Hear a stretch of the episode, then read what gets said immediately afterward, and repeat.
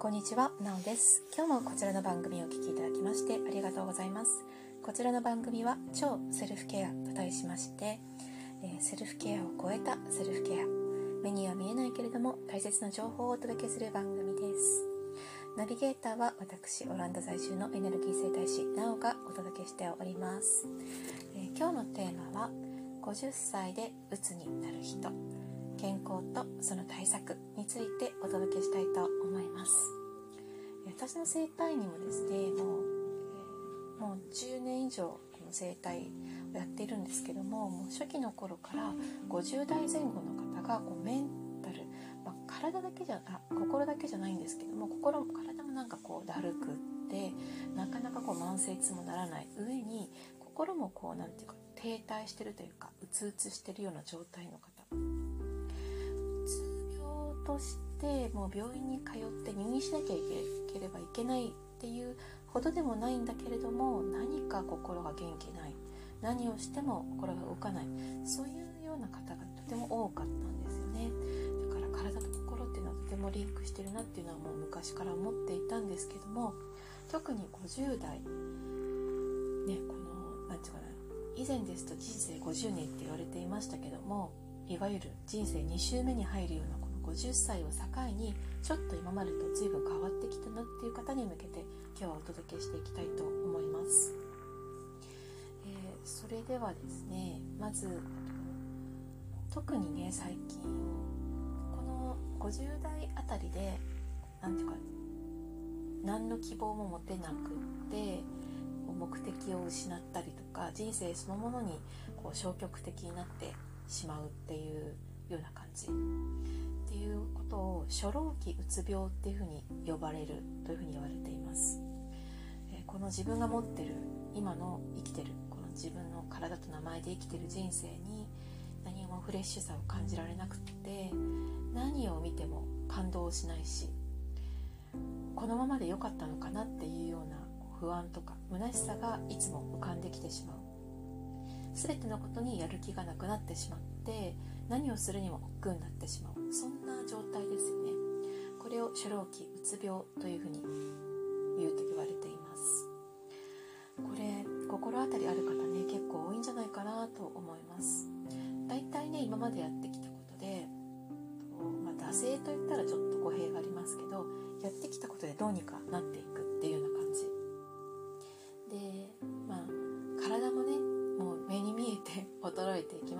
ますしパッと鏡を見ても顔もどんどん変わっていくし髪の毛とかもねなんか柔らかくなっていったり薄くなっていったりとか白髪が多くなっていったり見た目の変化とかもあると結構こうねなんかこの先楽しいことがないんじゃないかって思ってしまったりとか。そういうふうに思一つ一つのそういう積み重ねでどういうふうになっていくかっていうとなんかこうがむしゃらに頑張ってきたところからちょっと一息置いて気が抜けた時。そういうところにですね心に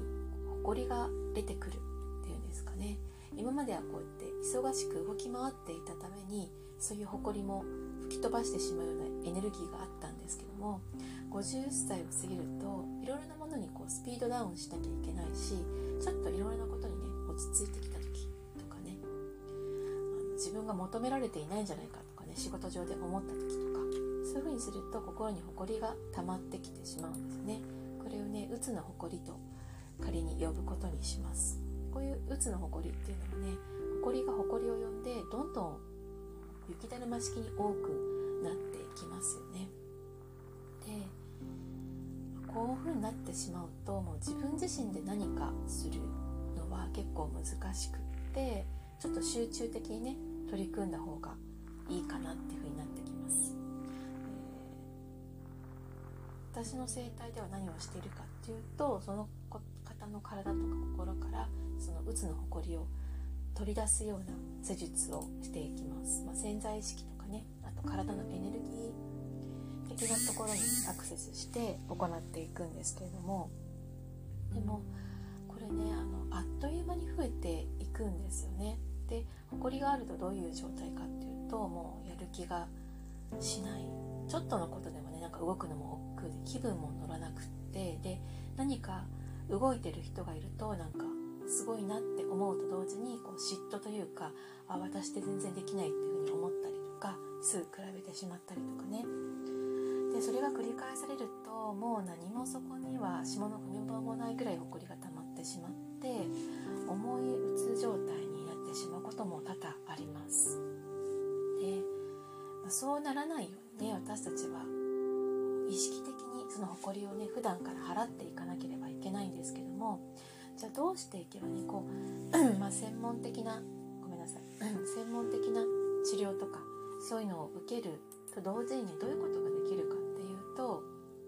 なんかちょっとご自身にね聞いてほしいんですけども何でもいいので最近この半年何か新しいことってあのスタートしましたか？自分が面白いと思ったこと。でそれに夢中になっていることとか、まあ、趣味でもいいですし何かハマってることとか遊遊びでも夢中になってることってありますか？こういうことってねあのうつの状態にとってすごく大切なことなんですね。で新しいこともあの脳にもものすごく大きな刺激になりますしあとは熱中する。夢中になるそこにはまるっていうのもこの誇りを払う大切なヘルプになります。自分の今住んでいるここ心がねそこに誇りがいっぱい溜まってたらそれをまず掃除機で掃除することも大切ですしそこが掃除そういうふうな定期的な掃除いわゆる、まあ、いろんなセッションですよね。プロの手を借りたセッション。の他に自分自身でもできることっていうのはねこういうふうに好きなこととか夢中になれることとかあとは自分でこういうふうなこと誘われたけど行ってみようかなってちょっと思い足を踏み出してみるっていうことなんですね。であとできることっていうと体を動かすことっていうのがとても大切になります。なんでかっていうと体を動かすそういうふうにあのいつもとずっと座ってるんじゃなくて筋肉を動かし筋力をアップすること。そうすることで脳の中でホルモンが分泌されるんですね。でアドレナリンなどの脳内ホルモンが分泌されるので脳の刺激になります。でうつ状態っていうのは脳の働きその大切な一部がいつもよりか低下してしまってる状態。でそこにホコリが溜まってるような状態なんです。かすことによって脳に刺激を与えてその働きが鈍ってしまったところをこう防ぐようなことがあります。ただやっぱり運動ってねそれ自体がもう億劫ですよね。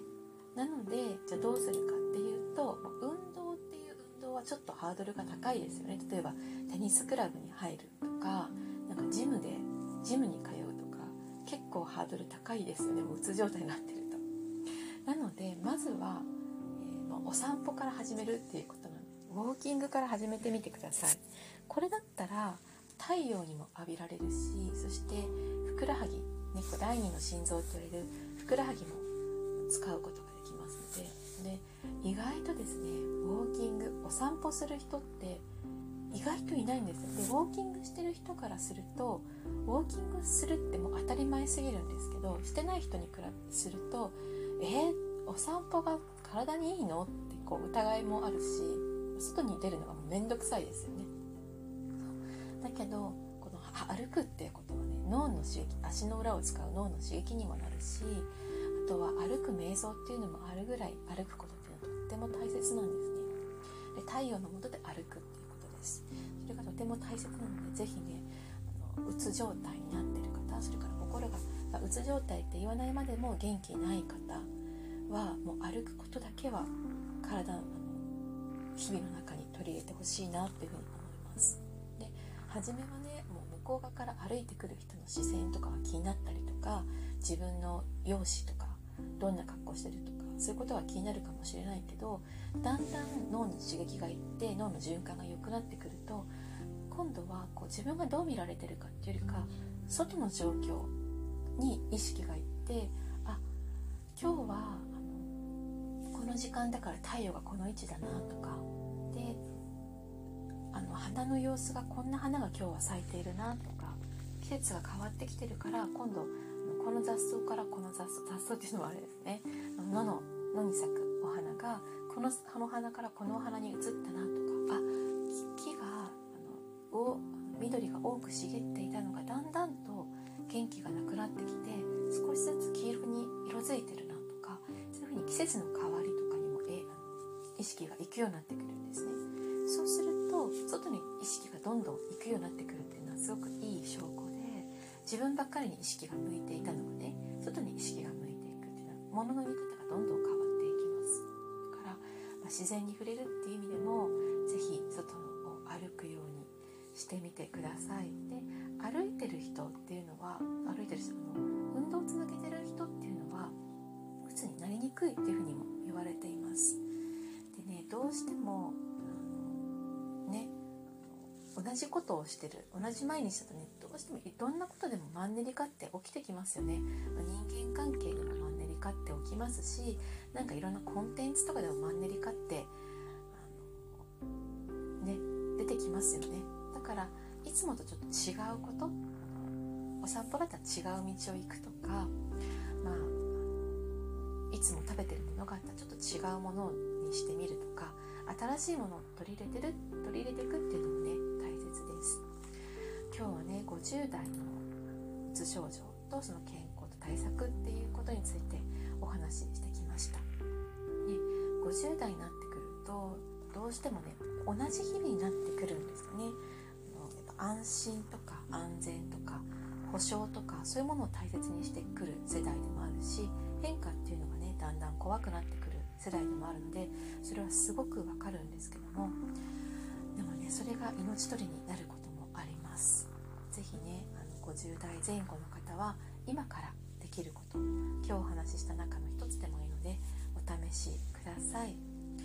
それでは今日も最後までお聴きいただきましてありがとうございました。次回お耳にかかりましょう。いかがわよ。バイ。